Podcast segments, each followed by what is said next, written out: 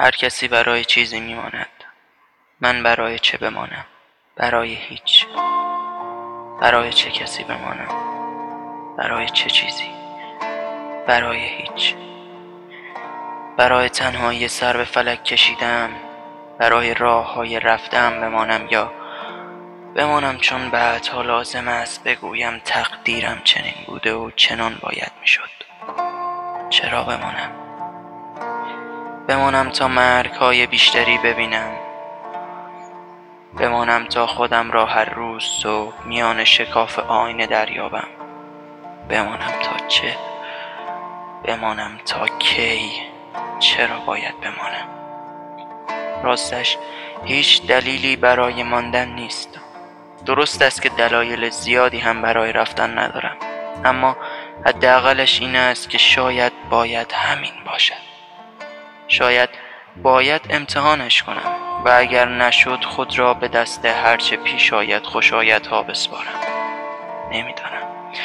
حقیقتا اهل فرار از محلکه نبودم اما شاید لازم است یک بار امتحانش کنم.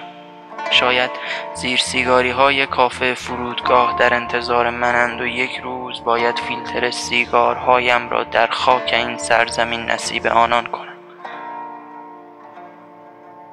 آخر برای آدم آواره جایی وجود ندارد.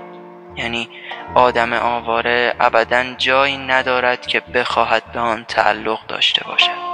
حالا تو بگو چه فرقی می کند که در کجای سرزمین باشی وقتی زنده بودنت مهم است؟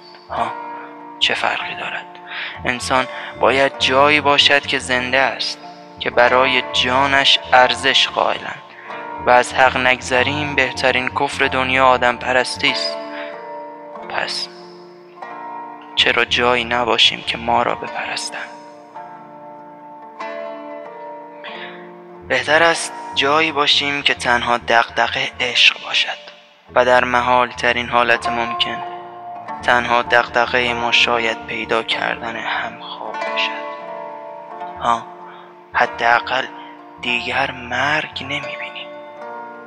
حداقل اگر کوری را برگزینیم پیر شدنهای بسیار خاطرمان را پریشان نمی کند حداقلش این است نه؟